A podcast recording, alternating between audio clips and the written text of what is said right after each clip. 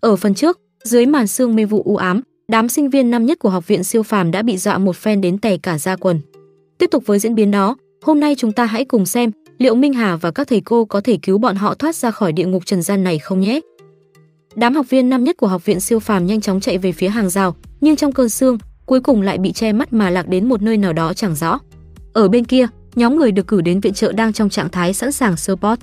Rõ ràng họ đã trông thấy rất nhiều bóng người đang ào ào chạy tới, nhưng đợi thêm một lúc, cuối cùng lại không thấy ai.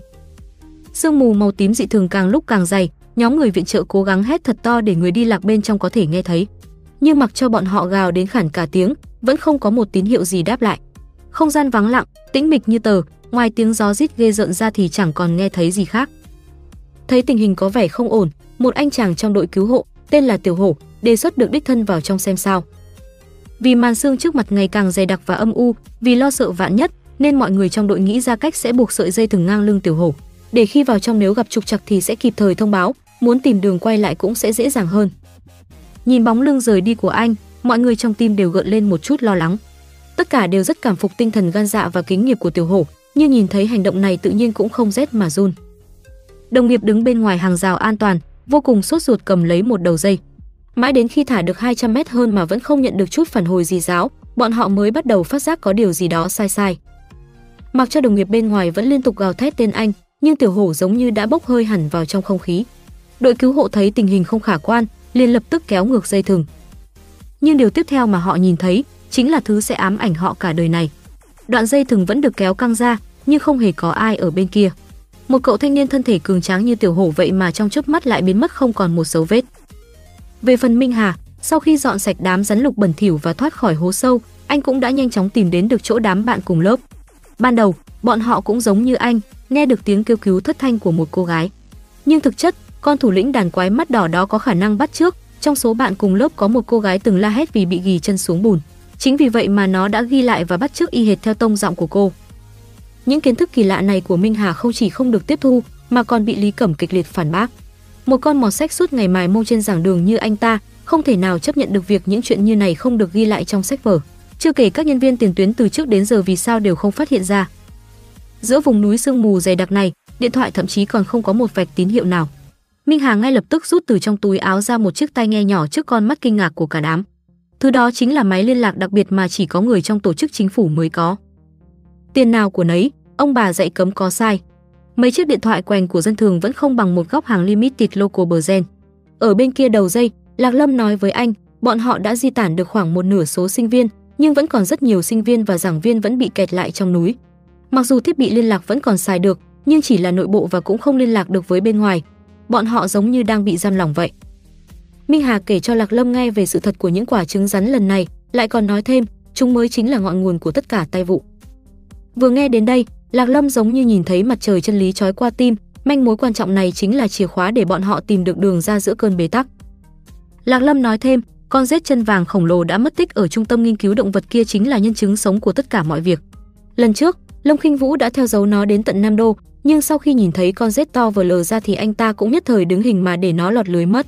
Lạc Lâm đoán con rết chúa này đã ăn đến kẽnh cả bụng mớ trứng rắn lục, nhờ vậy mà lấy độc trị độc. Trong sương mù hai con mắt nó giống như được dán cho đôi len đặc biệt, nhìn đâu cũng thấy đường ra.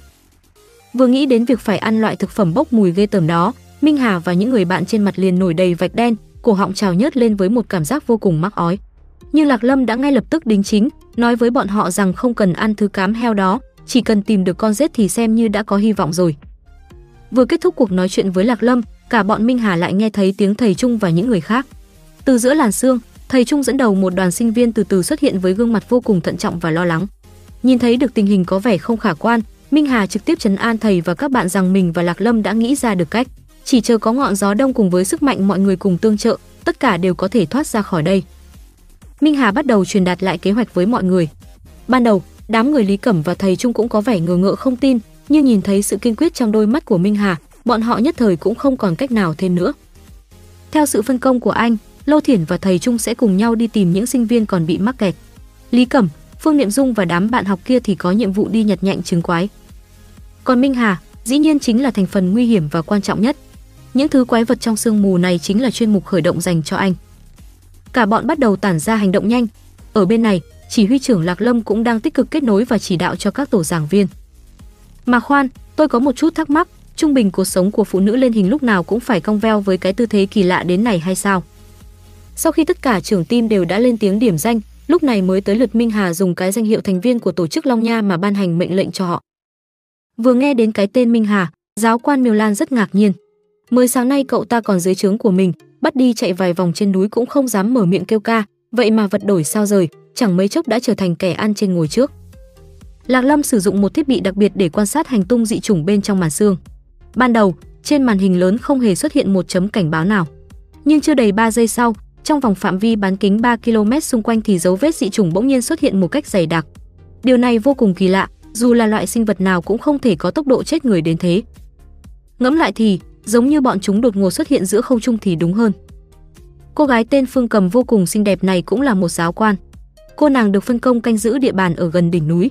Bỗng nhiên, đằng sau lưng cô xuất hiện một con quái vật như nhện khổng lồ vô cùng lớn, thân mình nó có dạng một chiếc đầu lâu, còn mấy cái chân thì giống như phủ giáp cực kỳ sắc bén.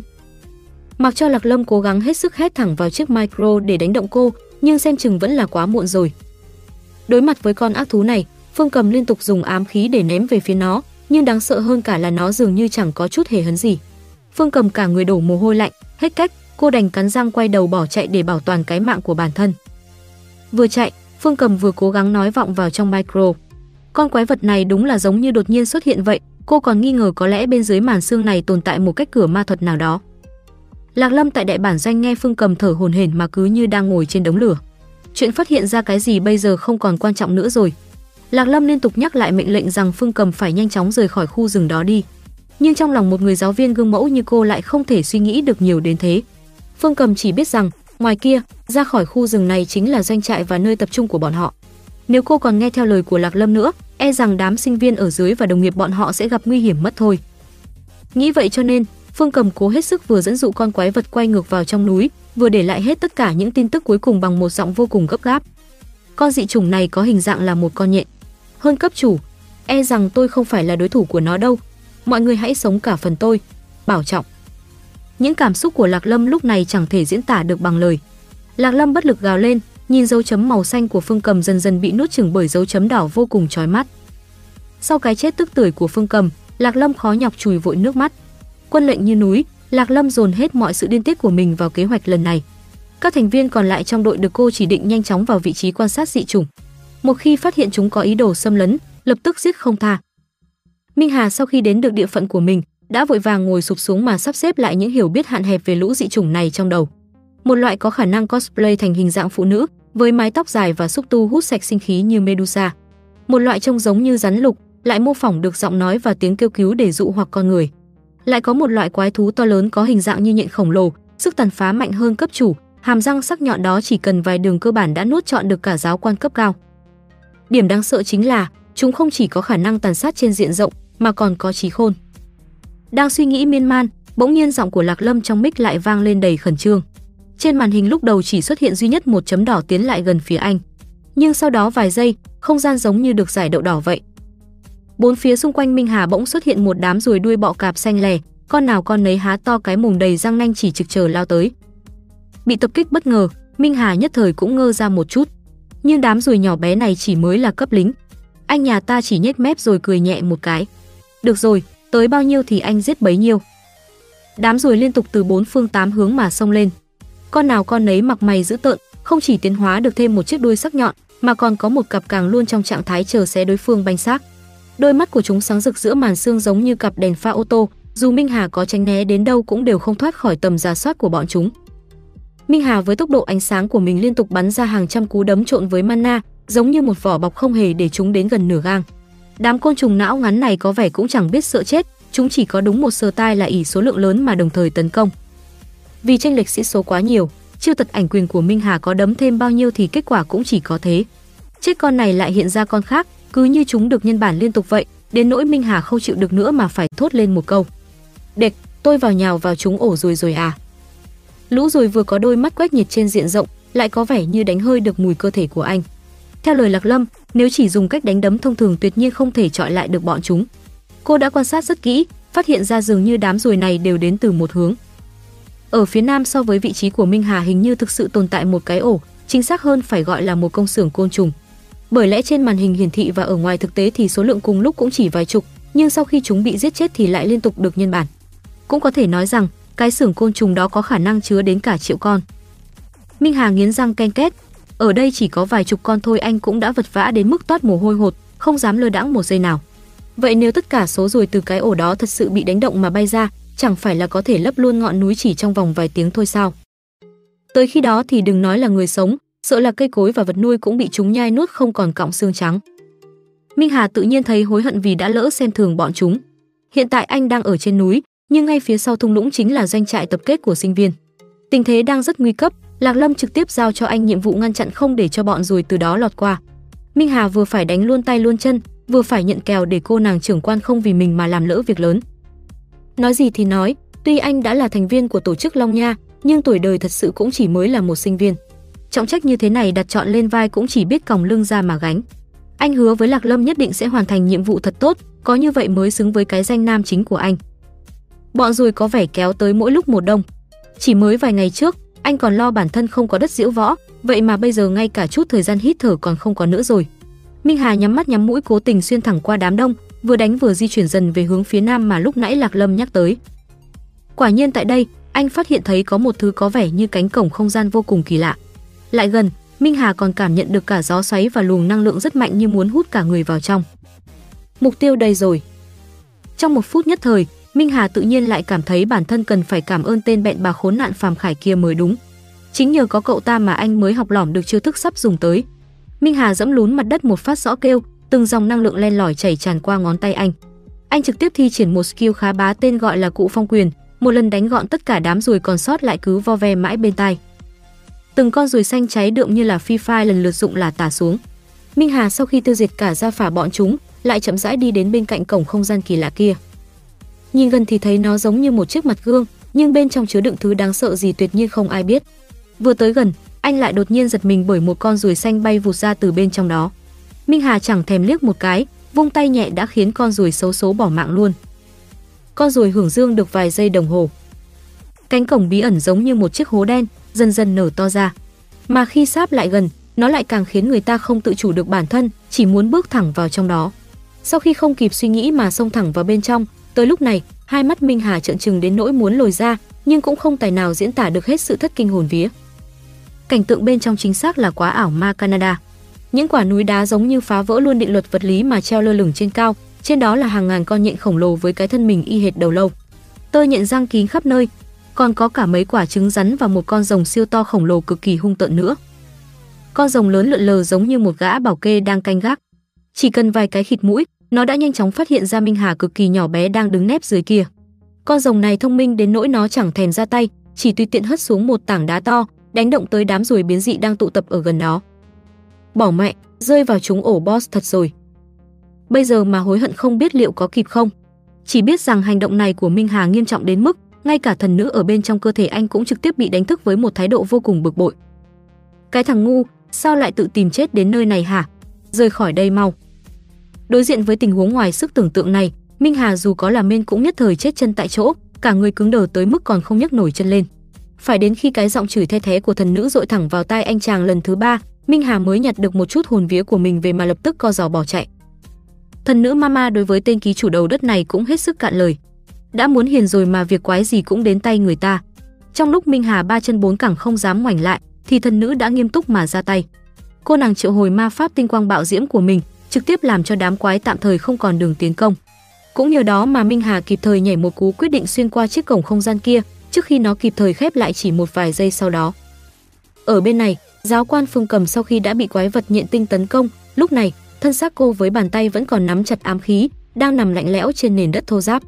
Con quái vật hiện hình dáng là người phụ nữ với mái tóc dài kèm những chiếc xúc tu nhớp nháp, từng chút từng chút quấn chặt lấy thân mình giáo quan. Dưới làn sương mù dày đặc, đám sinh viên này đang dò dẫm mò đường vô cùng khó khăn. Bỗng nhiên, một dáng hình phụ nữ dần dần xuất hiện giống như là bước ra từ trong hư vô. Nhìn thấy người tiến đến là giáo quan Phương Cầm, cả bọn giống như chết đuối vớ được phao cứu sinh, người nào người nấy vô cùng mừng rỡ như cuốn con vẫy đuôi mà chạy tới. Anh chàng mang chiếc băng đô hình gấu này là nạn nhân xấu số đầu tiên. Vừa đến gần cô giáo thân yêu, anh ta ngay lập tức bị dọa cho kinh hồn bạt vía vì cú mở hàm rộng một trăm tám mươi độ lộ đầy răng nanh đó. Giáo quan Phương Cầm chỉ trong chớp mắt đã hiện nguyên hình là một con quái vật giết người không thương tiếc. Sau khi cắn anh chàng học viên nọ chết tươi, nó bắt đầu chiêu bài cũ, dùng hàng loạt những xúc tu lao thẳng về phía đám học viên. Hai cô gái này lẽ ra đã kịp thời thoát rồi, nhưng chỉ vì trong kịch bản tác giả cho vấp té, nên cuối cùng cũng phải cam tâm làm gỏi sống trong miệng con quái vật kinh tởm kia. Tại đại bản doanh lúc này, trên màn hình radar bỗng hiển thị lại chiếc chấm tròn sinh mệnh của Phương Cầm, làm Lạc Lâm cũng vô cùng lúng túng. Đoán rằng sau một trận thập tử nhất sinh thì giáo quan Phương Cầm đã có thể giật lại được cái mạng nhỏ. Lạc Lâm hét vào máy bộ đàm hướng dẫn cô ta mau chóng tìm đến chỗ Minh Hà đang ở gần đấy đi. Một cô trợ giảng ở bên cạnh trông thấy liền nhắc nhở Lạc Lâm, nếu không phải do máy sai sót thì chuyện này quả thật vô cùng kỳ lạ. Đúng thời khắc then chốt này, tín hiệu từ bên phía Minh Hà cũng đột nhiên bị nghẽn đi, giống như là có một thứ gì đó đang cố tình ngăn cản họ liên lạc với nhau vậy. Đang loay hoay không biết phải làm sao thì đại bản doanh lại phải nhận thêm một tin tức như sét đánh bên tai. Một học viên sau khi vật vã chạy trốn và lết về được tới tận đây, đã lập tức kể lại tình cảnh giáo quan Phương Cầm giống như dã thú nổi điên mà cắn cổ cả đám như gà cắt tiết. Lạc Lâm nghe mà giống như có một luồng điện bút giá chạy dọc sống lưng. Cô không còn biết thêm gì nữa cả, lập tức thét vào trong máy liên lạc rằng thứ đang tiến lại gần Minh Hà không phải là Phương Cầm, càng không phải là người nữa rồi. Nhưng đáp lại tất cả sự cố gắng đến khản cổ họng của cô ấy chỉ là một âm thanh rè rè lặng lẽ đến vô cùng.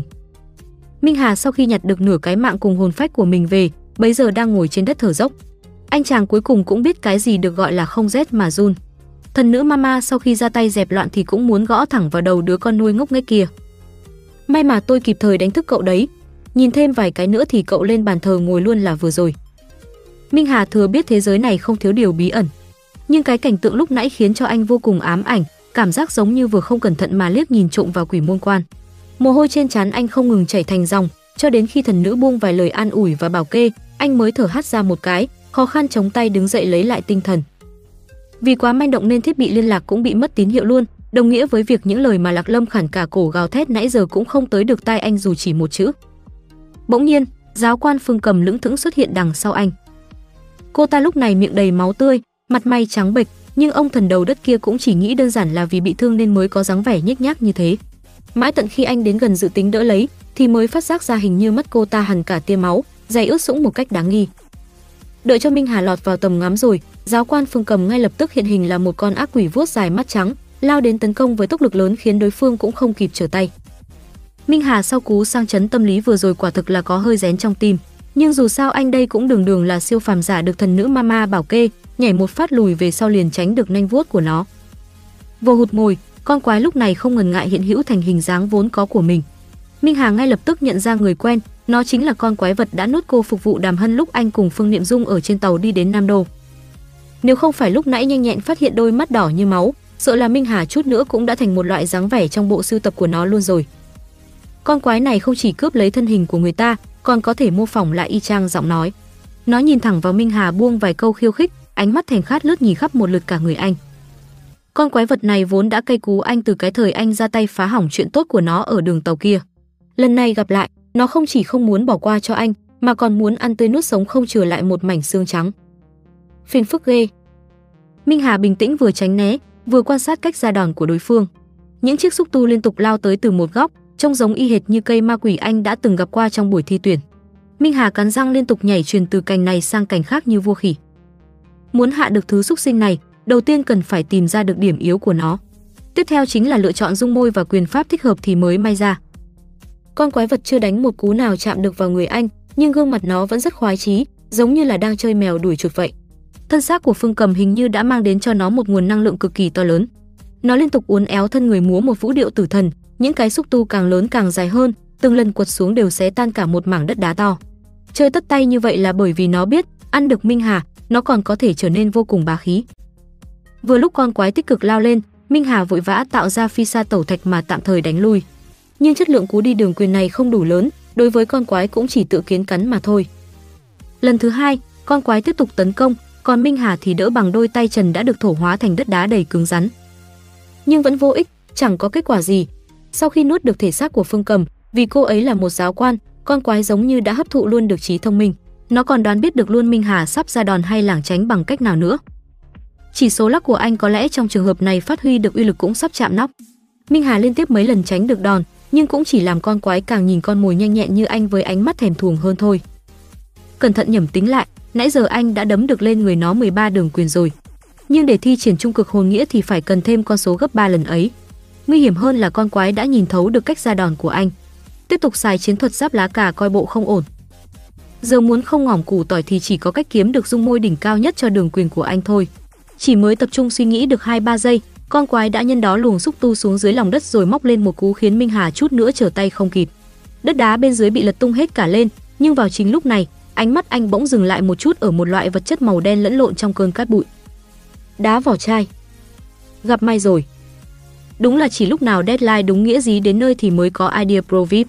Loại đá này anh đã vô tình được tiếp xúc vào sáng nay lúc bị giáo quan lôi đầu dậy chạy bộ, ở sâu trong núi có hẳn một cái hang khai thác đá vỏ chai. Càng tuyệt vời hơn là so với đá nham thạch thì đá vỏ chai lại còn cứng gấp chục lần. Nhìn thấy chút hy vọng, Minh Hà ngay lập tức nhảy vọt lên cây cao, ngoái đầu quan sát liền thấy được vị trí cái hang lúc sáng. Mặc cho con quái liên tục dí theo sau với cái mồm chảy đầy nước dãi, Minh Hà cắm đầu cắm cổ tốc biến về phía đó. Vừa chạm được vào đống đá vỏ chai đen ngòm, tim ông tướng cũng hồi hộp đến mức suýt vọt lên cổ họng luôn. Nạp phun đạn rồi, anh nhà bắt đầu đứng thẳng dậy vô cùng hiên ngang. Nhìn cái dáng vẻ bá khí ngùn ngụt và gương mặt uy tín này, tôi chỉ muốn quay sang nhắc nhở nhẹ con quái, thứ xúc vật, bỏ mẹ mày rồi nha con. Vừa mở mồm chê bai đường quyền của Minh Hà xong, con quái ngay sau đó đã được hiểu thế nào là lễ hội. Minh Hà cho nó khai vị bằng một cú đấm giáng xuống như trời long đất lở, đất đá ngay lập tức nứt từng mảng lớn rồi mọc ngược lên thành những chiếc trông sắc bén vô cùng. Con quái đã quá sai lầm khi xem thường nắm đấm nhỏ bé ấy. Trong chớp mắt, nó đã biết như thế nào là thốn đến tận rốn. Nó đã biến thành một cây xiên que với dòng máu chảy từ ổ bụng ướt đầm đìa. Minh Hà sau khi khóa chặt được con mồi, lại ung dung bước đến với gương mặt nghiêm túc hơn. Con quái từ đầu đến cuối vẫn chỉ sủa đúng một câu ngươi không thể thoát được. Nhưng đáng tiếc cho nó, vẫn chưa làm ăn được gì đã hộc ra một mớ siro màu đen rồi bay a xê xê. Sau khi tiễn con quái về chầu ông bà, Minh Hà liền phát hiện ra trên người nó có một món đồ chơi đang nhẹ nhàng phát sáng. Bằng lời khẳng định của thần nữ, anh được biết đó chính là đá mệnh tích trong truyền thuyết, thứ có khả năng thay đổi được thiên phú siêu phàm như lời lão giám thị đã nói hôm trước. Thần nữ khá hài lòng với màn lấy lại hình tượng nam chính của anh, nhưng cô nàng cũng tiếc đứt ruột khi nghĩ tới con quái có mệnh tích đang thời kỳ lớn mạnh, chưa kịp đạt mức độ bá đạo nhất thì đã bị anh làm gỏi mất. Vừa vận động chưa được bao lâu, thần nữ Tiểu Oa lại uể oải vươn vai. Cô đề nghị Minh Hà đưa cô cầm hộ viên mệnh tích kia, với lý do là nó đã bị nhiễm khí tức của quái thú dị tinh, cần được thanh lọc mới sử dụng được. Cảnh này tôi thấy có chút giống thần nữ mama đang xu tiền lì xì của con nuôi đó nha. Minh Hà mới đầu vô cùng hợp tác, nhưng được giữa chừng, anh chàng chợt nhớ ra điều gì, bàn tay cầm mệnh tích khựng lại vô định giữa không trung. Đợi đã, Tiểu Oa, không phải cô tính cướp mệnh tích này của tôi để tăng trưởng sức mạnh đấy chứ? Cô nàng thần nữ bị thằng con nuôi này của mình đổ cho một gáo nước sôi, vô cùng điềm tĩnh mà nén cơn bất lực xuống. Hứ, con Thương Nguyệt yêu kia mà cũng xứng so sánh với bổn thần sao? Minh Hà, cậu đừng quên, chúng ta đã giao kèo trước, cậu giúp ta, ta giúp cậu. Mối quan hệ giữa chúng ta là cộng sinh. Cậu chẳng phải muốn cho ta thấy sự tươi đẹp của thế giới loài người sao? Tuy dạo gần đây nhiều chuyện xảy ra, nhưng tới ngày ta đổi ý vẫn còn lâu lắm. Nghe mấy lời này của thần nữ, Minh Hà cũng dần cảm thấy có chút yên tâm. Tuy cô ta là thực thể ngoài hành tinh, lại được xếp vào hàng tai họa cấp chín, nhưng tự anh cũng nhận thấy cô ta đến giờ vẫn chẳng có chút gì gọi là ý định chống đối cả. Muốn bản thân trở nên mạnh mẽ hơn, nhất định phải biết điều gì nên nhớ, điều gì không nên nhớ. Minh Hà đồng tình với thần nữ, cố gắng xốc lại bản thân, cũng thuận tiện trao cho thần nữ viên mệnh tích kia. Anh chậm chậm đến bên xác của giáo quan Phương Cầm lúc này vẫn lạnh lẽo nằm trên mặt đất, nhẹ nhàng nhấc bổng cô ấy lên vai. Đúng lúc Lạc Lâm từ đại bản doanh liên lạc tới, Minh Hà tiện thể kể cho cô ấy nghe việc đã đụng độ và hạ được con quái kia, đến cái chết tức tưởi của Phương Cầm, cuối cùng không quên dặn dò mọi người mau chóng tập hợp sinh viên, tăng tốc tìm trứng rắn để có thể rời khỏi đây. Dưới chân núi Thiệu Lĩnh lúc này, có một đoàn người trông như là nông dân, đang dò dẫm đi giữa sương mù. Bọn họ vào núi cốt là để trộm trứng quái mắt đỏ, vì nghe nói bán rất được giá. Nhưng cả đám cũng giống như bị ma dắt, đã đánh vài vòng liên tục quanh sườn núi vẫn chẳng tìm thấy đường về lại thôn. Ngay lúc thần hồn nát thần tính vì cứ có cảm giác ai đó đi theo sau, cả bọn bỗng nhảy dựng cả lên khi nhìn thấy hàng chục bóng người lao ra từ bên trong lùm cỏ. Thì ra đó chính là đám người của thầy Trung và các thầy cô giáo khác. Nhìn thấy nông dân giờ này vẫn đi lạc trong núi, thầy Trung càng muốn nổi trận lôi đình hơn khi nghe bọn họ giải thích là đang đổi cả mạng sống để đi nhặt trứng quái về. Đúng là chưa thấy quan tài chưa đổ lệ mà. Nhưng người tính không bằng trời tính, đám nông dân kia cứ nghĩ sắp có một mẻ ngon nghẻ, ai dè phe thầy Trung lại như muốn sáng cả mắt lên khi nhìn thấy ba giỏ trứng tròn vo đầy ắp. Tốt quá rồi, tốt quá rồi. Đang xoắn cả quẩy lên để đi săn, ai dè lại gặp ngay các anh em dúi thẳng vào tay mình một mớ items ưng ý. Dựa vào những ký hiệu để lại, bên phía Lô Thiển xem chừng cũng đã đang tìm kiếm nhóm sinh viên đi lạc cuối cùng rồi. Đám người thầy Trung dự tính sẽ hội họp với cô trước rồi mới quay về đại bản doanh sau. Ở bên này, Lô Thiển đã nhanh chóng tìm được tốp sinh viên đang co cụm lại trong một căn nhà bỏ hoang. Nhìn thấy Ngự tỷ vừa đá cửa bước vào, cả bọn nước mắt lưng tròng giống như vớt được cọng rơm cứu mạng. Lô Thiển dẫn đầu đàn em vượt qua tất cả các thể loại địa hình rừng núi, lần theo dấu vết đã để lại tìm đường về phía đại bản doanh. Tới rừng trúc, cả bọn đang vô cùng hớn hở vì sắp thoát ra, bỗng nhiên Lô Thiển phát giác có nguy hiểm, dùng lôi phạt tiện tay đánh một phát khiến các cô cậu bé thất kinh hồn vía. Trên đầu họ lúc này xuất hiện một bầy nhện lớn ba mắt vô cùng hung dữ. Lô Thiển không hổ danh là hoa khôi top hai, càng không phụ cái nickname Vũ Thiên Lôi Nữ, chỉ bằng một cú bộc phát liền khiến cả chục con nhện rơi lộp bộp như mưa. Đám sinh viên năm nhất cũng giống như tấm chiếu mới, nhìn thấy màn múa quyền đẳng cấp này thì lắc mắt vô cùng. Đi thêm một đoạn, cả đám đã được hội ngộ với nhóm của thầy Trung. Mọi người liên tục trấn an nhau, sau đó lại dùng tốc độ nhanh nhất để di chuyển về phía đại bản doanh. Trên đường đi, cả đám bỗng bắt gặp một cảnh tượng vô cùng vi diệu. Giữa một bãi đất trống là xác quái vật chất thành đống. Giáo quan Miêu Lan cả thân nhem nhuốc nhưng gương mặt thì vô cùng kiên cường đang đứng sừng sững ở đó, chào đón họ bằng một nụ cười thật tươi. Nhưng chưa đầy một giây sau, cả người cô bỗng nhiên cứng đơ ra, dưới bụng bỗng bị một con nhện khổng lồ dùng cả cái chân lớn đâm xuyên một cách tàn nhẫn. Trông thấy cảnh tượng còn hơn cả phim kinh dị này, Lô Thiển và thầy Trung cũng không kịp trở tay, đám sinh viên và nông dân thì sợ hãi đến mức đứng không vững mà ngã nhào ra đất. Một số sinh viên nhanh chân bỏ chạy, nhưng giữa chừng đã bị dính chặt vào màn tơ nhện răng đầy như bẫy.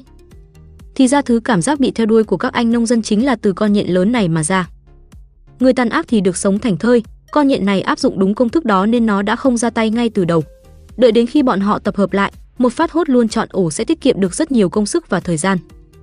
Nhưng suy cho cùng, con nhện không đợi cả đám bọn họ về tới doanh trại trong khi ở đó vẫn có nhiều người hơn, chứng tỏ nó đủ thông minh để biết rằng ở đại bản doanh của con người vẫn có những kẻ siêu phàm có khả năng hạ gục nó.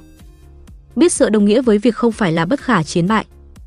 Nghĩ vậy cho nên, Lô Thiển ngay lập tức chỉ đạo những người khác đi hỗ trợ học viên thoát ra. Còn cô thì chuẩn bị một mình solo tay đôi với con quái vật gớm ghiếc. Nhìn thấy món mồi vừa xinh đẹp vừa thơm ngon đang tự chui đầu vào giọ, con nhện trở nên phấn khích vô cùng. Khác với tưởng tượng của Lô Thiển, con nhện không giết cô ngay, mà có vẻ đang chơi trò mèo vờn chuột với cô, bằng cách liên tục triệu hồi ra cả đám trông sắc nhọn từ dưới đất trồi lên. Ban đầu, Lô Thiển khá dễ dàng chống đỡ, cô liên tục nhảy những cú xinh đẹp từ bên này qua bên kia, thuần thục như một idol top top. Nhưng chưa được bao lâu, đám trông nhọn đã gần như bao phủ kín cả mặt đất, làm cả đám người thầy Trung đứng bên ngoài cũng phải rén vội thay cho cô. Lô Thiển nhân cơ hội con nhện rơi vào điểm mù, vọt một phát trèo thẳng lên trên.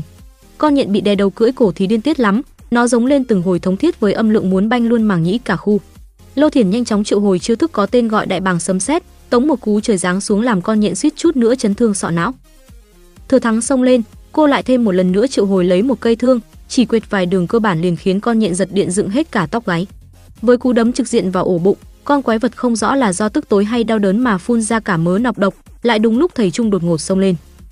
Ông ấy muốn chạy đến để support cho cô vì xem chừng cô cũng không cầm cự được lâu nữa. Lô Thiển hiểu ý, nhưng đã vội can ngăn. Đây chính là lựa chọn của cô, con quái vật này cũng sẽ là đối thủ của duy nhất một mình Lô Thiển. Nhìn theo bóng lưng nàng sinh viên ưu tú bước thẳng vào hiểm nguy, thầy Trung cầm lòng không được, dự định sẽ nhào thẳng vào kiếm cơm. Nhưng đằng sau bỗng vang lên tiếng hét thất thanh, ông cũng không còn cách nào khác, đành một lần nữa quay lưng, chạy ngược về phía ấy. Sau khi Lô Thiển dùng thân để dẫn dụ con nhện lớn, cứ tưởng là đã rảnh tay, nhưng không ngờ từ bốn phía xung quanh bỗng nhiên xuất hiện cả hàng trăm con nhện mắt đỏ mini size. Chúng bắt đầu tràn lên cắn tơ nhện đến tay tua, cảnh tượng tiếp theo lại càng khiến người ta buồn nôn hơn nữa. Lũ nhện con bắt đầu xâu xé xác đồng bọn và cả những xác quái vật khác. Sau khi ăn sạch xác khô chỉ còn lại xương trắng, đám nhện con vậy mà lại có hành động càng không thể ngờ tới hơn. Lúc này, chúng giống y hệt mấy con thiêu thân, trực tiếp chui thẳng vào cái miệng đầy răng nanh đang há hết cỡ của con nhện lớn. Ăn sống đồng bọn để hồi máu, con quái vật này cũng khốn nạn quá đi. Vãi cả trưởng, vậy là nãy giờ chúng ta đều chiến đấu trong vô nghĩa à? Đám học viên năm nhất bắt đầu lung lay, sự sợ hãi xâm chiếm lấy cả đầu óc khiến họ nhất thời đều muốn buông xuôi chán nản. Cả đám ngồi sụp xuống ôm lấy đầu than khóc, suy cho cùng thì bọn họ cũng chỉ là bầy con nít vừa mới dậy thì mà thôi, trái tim bé nhỏ này làm sao mà chịu nổi tổn thương. Mặc cho thầy Trung đứng bên cạnh hết lòng khuyên răng, nhưng cả đám bấy giờ cũng chẳng mảy may có dấu hiệu được thông não. Lô Thiển thở dài, cô giải thích với ông ấy rằng con nhện quá phụ này là một tà vật cấp sư, ngoài cái dáng vẻ hung tợn và tàn nhẫn ra, nó còn biết gieo rắc vào đầu người ta một sự nhục chí đến cùng cực nữa. Một khi hạt giống sợ hãi đã bị hòa tan vào máu, miễn là đối phương trở nên hoảng loạn, con nhện quái vật sẽ càng có cơ hội điều khiển tâm trí họ hơn. Vậy chúng ta phải làm gì bây giờ?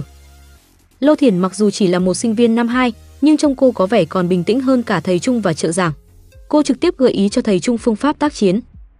Đầu tiên, nhân lúc con nhện lớn vẫn còn đang bị trọng thương, thầy Trung cùng trợ giảng sẽ đưa đám sinh viên khỏi đây trước. Và dĩ nhiên, nhiệm vụ của Lô Thiển chính là ở lại làm mồi nhử để kéo dài thời gian. Con nhện lớn có vẻ như đã phát giác ra việc ổ mồi của mình chuẩn bị trốn đi. Nó mặc dù toàn thân đau đớn nhưng vẫn lồng lộn phun thêm một đợt mưa axit thẳng về phía những người kia. Thầy Trung nhanh tay lẹ chân lại tạo ra một chiếc khiên chắn có hình dạng như cuộn tấu sớ to khủng bố.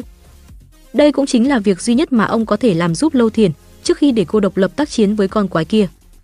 Tính đến lúc này, con nhện quá phụ đã nuốt hết cả một nửa số nhện con.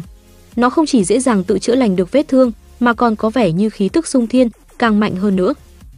Quang cảnh bên dưới đã trở nên vô cùng hỗn loạn. Lô Thiển lúc này giống như một chiến thần, một mình tập hợp năng lượng xung quanh. Thầy Trung vẫn đang cố gắng chống đỡ với mớ nọc độc axit bằng cái khiên, còn cô trợ giảng cùng các bạn học tỉnh táo thì hết sức nhanh tay cắt đứt dây tơ, dần dần cứu được đám học viên vẫn còn đang hoảng sợ vô độ. Nhìn tấm gương châu ngọc của Lô Thiển lúc này đang chống chọi vô cùng hiên ngang, đám học viên cũng dần dần trở nên mạnh mẽ hơn. Chết tiệt, cho dù thật sự sợ đến nhũn cả chân, nhưng chúng ta đường đường là người của học viện siêu phàm, không thể cứ hèn nhát mà đứng đây chờ chết. Ở trên không trung, chiến thần Lô Thiển đang chiến đấu rất hăng. Cô nàng nhanh chóng triệu hồi ra trung cực hồn nghĩa của mình, dùng chiêu thức lôi đình loạn vũ giáng một đòn sấm sét mấy triệu kV xuống đầu con yêu quái. Cả đám bên dưới nhìn thấy uy lực đó nhất thời cũng rén run hết cả vòi luôn, nhưng ngay khi tất cả mọi người tưởng rằng đã xong xuôi, từ trong đám khói bụi mịt mù, con nhện khổng lồ lại lừ lừ xuất hiện với vẻ mặt còn tàn độc và điên cuồng gấp bội. Trong con mắt đỏ ngầu của nó bấy giờ, Lô Thiển cũng giống như một con kiến, thơm ngon chỉ trực chờ mời nó đến ăn. Ý nghĩ này ám ảnh đến mức đến cả Lô Thiển cũng giống như bị nó thao túng tâm lý, chỉ một khắc lơ đễnh liền bị nó dùng huyễn thuật thiên màn huyết võng dã tâm trói chặt cô. Lô Thiển mặt nhăn mày nhó, cố gắng chống đỡ không để bị rót mật vào tai. Những lý lẽ mà con nhện khổng lồ nói nghe giống như thuật thôi miên vậy. Các ngươi là lũ kiến, lũ kiến thơm ngon, các ngươi là lũ sâu hại, là sâu hại của vũ trụ. Ở bên kia, thầy Trung và trợ giảng cũng đã thành công cứu thoát đám sinh viên khỏi tơ nhện. Trông thấy tình cảnh Lô Thiển giống như bị nhiếp hồn thuật thôi miên, bọn họ bất lực vô cùng, chỉ biết gào thét đánh thức cô, cũng chẳng còn cách nào khác. Lũ nhện con vẫn cứ như giết đến đâu lại sinh sôi đến đấy. Lưới tơ nhện vây hãm bọn họ cũng có khả năng tự lành lại luôn. Nghe có mùi không ổn, thầy Trung cắn răng ra lệnh cho đám sinh viên mau chóng rời khỏi đây, vì nếu bây giờ bọn họ kiên quyết ở lại cũng chỉ làm mấy cục tạ vướng chân Lô Thiển. Huống hồ người bị trúng thuật nhiếp hồn vốn chỉ có thể tự cứu lấy, tất cả đều trông chờ vào ý chí kiên định của Lô Thiển mà thôi. Con nhện quá phụ tưởng như đã sắp tẩy não thành công, không ngờ sức mạnh nội tại của cô sinh viên năm hai này so với nó còn to lớn hơn gấp bội. Lô Thiển không chịu khuất phục, liên tục vùng vẫy và chửi vào đầu nó bằng những ngôn từ khinh miệt nhất. Loài người khác với đám súc vật ở chỗ sẽ không vì bóc sức mạnh mà làm ra loại chuyện dơ bẩn như ăn thịt đồng loại. Ngay cả khi con quái hết hơi hết sức nói với cô rằng đám học viên mà cô gọi là đồng đội ấy chẳng phải vừa bỏ cô mà đi hay sao, Lô Thiển cũng nhất quyết không nghe, trong đầu lúc này chỉ một mực nhớ tới những khoảnh khắc vui vầy cùng bọn họ. Con quái vật thừa biết ý chí của Lô Thiển rất mạnh, niềm tin lại hết sức vững vàng, nên cái miệng nó càng nói chuyện với tần suất liên hồi, tuyệt đối không cho cô cơ hội phản bác. Nó giống như đang âm thầm tiêm vào đầu cô một hoạt chất gây mê vậy, càng nói nghe càng cuốn, càng diễn càng đạt hơn. Mà ở bên ngoài lúc này, Minh Hà sau khi hoàn thành nhiệm vụ xong cũng đã vội vã tìm đến nơi. Nhìn xung quanh một lượt không thấy bóng dáng Crat đâu, lại trông thấy cửa hang động bằng tơ đang dần dần đóng kín lại, anh đoán được ngay đã có chuyện gì đó xảy ra. Minh Hà ba máu sáu cơn, không nghĩ ngợi gì liền lập tức xông thẳng vào trong hang. Thầy Trung cùng đám học viên vừa thoát khỏi sổ Diêm Vương thì vẫn còn run bắn lên. Nhìn thấy Minh Hà, ông vội vàng túm lấy cổ áo cản anh lại, còn nói với anh đó là do Lô Thiển chọn, đừng nên làm phụ lòng cô. Nhưng đáp lại những lời vô nghĩa này, Minh Hà chẳng nể nang gì, ngay lập tức quát lên. So với nỗi đau phải mất đi người mình thương yêu, chút sợ hãi này là cái thá gì đâu chứ. Đứng trước sức mạnh tình yêu chân chính, ngay cả cụ tổ của ông cũng lóa mắt chứ nói gì dăm ba con nhện bé tí teo. Minh Hà thô bạo hất tay trợ giảng và thầy Trung ra, trực tiếp chui tọt vào trong trước con mắt kinh hãi của tất cả mọi người. Đang lúc hoảng loạn vì lỡ để thằng Minh nó xông vào chỗ chết, biết phải giải thích làm sao, thầy Trung lại giật bắn người lên khi chỉ huy Lạc Lâm gọi điện tới. Còn chưa kịp để ông lão giải thích tình hình, Lạc Lâm đã gạt phăng đi, bảo mình đã biết từ lâu. Cô còn tiện thể nhắc thầy Trung chuyện đã cho người của hội Long Nha qua đó để tiếp ứng. Vừa nghe đến đây, hàng loạt nơ ron trong não thầy Trung lập tức nhảy số. Là Minh Hà sao? Người của hội Long Nha tính ra còn mạnh hơn cả giáo quan, không lẽ lại chính là thằng học trò miệng còn hôi sữa mới vào học viện ấy? Đùa, cái gì vậy trời? Theo mệnh lệnh của Lạc Lâm, thầy Trung cùng trợ giảng ngay lập tức hộ tống đám sinh viên năm nhất trở về. Còn ở bên trong động bàn tơ lúc này, Minh Hà cũng đã nhìn thấy bóng dáng Crat của mình đứng chết chân trước mặt con nhện hóa phụ. Nhìn thấy tình yêu, đầu óc Minh Hà cũng lú hẳn đi, chẳng cần quan sát gì đã vội vàng lao thẳng đến đó. Anh ngay lập tức chiếm vị trí chắn trước mặt Lô Thiển, máu dồn lên não mà ra tay tàn sát đám côn trùng dơ bẩn dám động đến crush của anh. Đám nhện con xung quanh bị ông thần điên tình này quét sạch chỉ trong chớp mắt, còn con nhện cổ thụ kia lại ăn hành thêm mấy chục cú sau khi Minh Hà trực tiếp lao lên. Trên người nó lúc này vẫn còn in dấu hàng loạt ấn ký bầm tím. Nó ngay lập tức nhả một cột tơ lớn thẳng lên trên, định theo đường đó mà tạm thời đánh bài chuồn trước. Minh Hà siết chặt bàn tay, trực tiếp thi triển ra tinh ngân cuồng mộ để chôn sống không cho nó đẻ trứng. Nhìn cái dòng chữ chết đi cho tao khủng bố thế này thì cũng biết mức độ uy tín của cú đấm đó đến cỡ nào rồi. Con nhện to bự chịu không nổi một cú đấm thép này, xương cốt nó gãy răng rắc, từ trên cao vụn vỡ mà rơi xuống trông vô cùng kinh tởm. Nó chết rồi nhưng vẫn không làm cơn thịnh nộ của Minh Hà dịu xuống. Minh Hà lúc này giống như kẻ cuồng sát, lững thững đi đến bên cạnh nó, mỗi một nhát tinh ngân quyền mộ đánh xuống cái xác đều mang theo uất hận ngút trời. Mãi cho đến khi mảnh đất dưới thân con nhện lúc này biến thành hẳn một chiếc hố sâu không thấy đáy, anh mới định thần dừng lại. Cũng vừa lúc trông thấy cả cơ thể của Lô Thiển giống như không còn chút trọng lực, suýt chút nữa là rơi xuống vực sâu. Lô Thiển trực tiếp rơi vào hôn mê. Trong cơn mơ màng, cô còn cảm giác được có ai đó đang gọi tên. Mí mắt cô nặng trĩu dần dần khép chặt lại, hình dáng cuối cùng mà cô thấy chính là anh chàng Crush ngốc nghếch Minh Hà. Cứu được Crush rồi, Minh Hà trực tiếp xốc thẳng cô lên vai, cõng theo hướng quay về doanh trại. Đúng lúc này, từ trong màn sương, một bóng người đàn ông ầm ầm chạy tới nơi. Anh ta là giáo quan Chu Thất, sau khi hỗ trợ đám sinh viên kia về nơi trú ẩn an toàn thì đã đánh lẻ mà quay lại, cũng vừa vặn vào lúc con khô quả phụ kia bị Minh Hà đưa đi ngắm gà khỏa thân. Đối mặt với lời khen của anh ta, Minh Hà cũng vô cùng từ tốn mà giải thích là Lô Thiển đã không tiếc thân mình mà quật nó tới hấp hối, anh tới kịp lúc cũng chỉ là hốt cú chót mà thôi. Tình hình Lô Thiển cũng không mấy khả quan, cô nàng trúng nhiếp hồn thuật khá nặng, rơi vào trạng thái mất hoàn toàn ý thức. Theo lời Chu Thất, nếu không được cứu chữa kịp thời, có khi nửa đời sau cô đều phải sống cảnh thực vật, thậm chí nguy hiểm hơn là không thể tỉnh lại luôn. Vừa đi, Chu Thất vừa nhắc tới nhiệm vụ thứ hai làm Minh Hà cũng rất ngạc nhiên. Thì ra Chu Thất cũng như anh, là người của Hội Long Nha, còn bất ngờ hơn khi anh ta chính là tổ trưởng của Hội Long Nha chi nhánh Nam Đô nữa. Ban đầu khi thấy Lạc Lâm đề xuất cho một cậu sinh viên còn chưa đỗ học viện vào hội, anh ta cũng phản đối vô cùng. Nhưng nhìn một màn cày nát khô quá phụ siêu to khổng lồ kia thì Chu Thất cũng không còn gì để nói thêm. Để thuận tiện hoạt động, hành tung của các thành viên Hội Long Nha đều được bảo mật tuyệt đối. Giống như Minh Hà bề ngoài chỉ được biết đến với cái danh học viên năm nhất, Chu Thất cũng nhanh trí tìm cho mình một nghề tay trái, chính là làm giáo quan gõ đầu đám trẻ học viên. Đối mặt với câu hỏi liệu có khó chịu không khi Chu Thất đứng ngoài chỉ biết nhìn trong khi cả đám đang gặp nguy hiểm, Minh Hà chỉ cười. Người gánh vác trọng trách tổ trưởng như Chu Thất chắc chắn sẽ có việc phải làm khác còn chua chát hơn. Con rết khổng lồ mặt người mới thực sự là thứ mà bọn họ cần hướng tới. Chỉ vài ba con nhện nhỏ thì có xá là gì.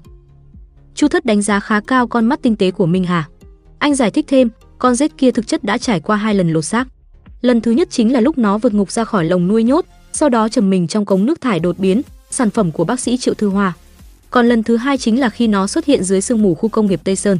Nếu lần này Chu Thất phải tiêu hao sức lực đánh với mấy con quái lẻ tẻ, thì khi boss thật sự xuất hiện, cả đám không chỉ không thể phản kháng, mà còn có nguy cơ trở thành bữa phụ nhét kẽ răng trong miệng chúng nó luôn.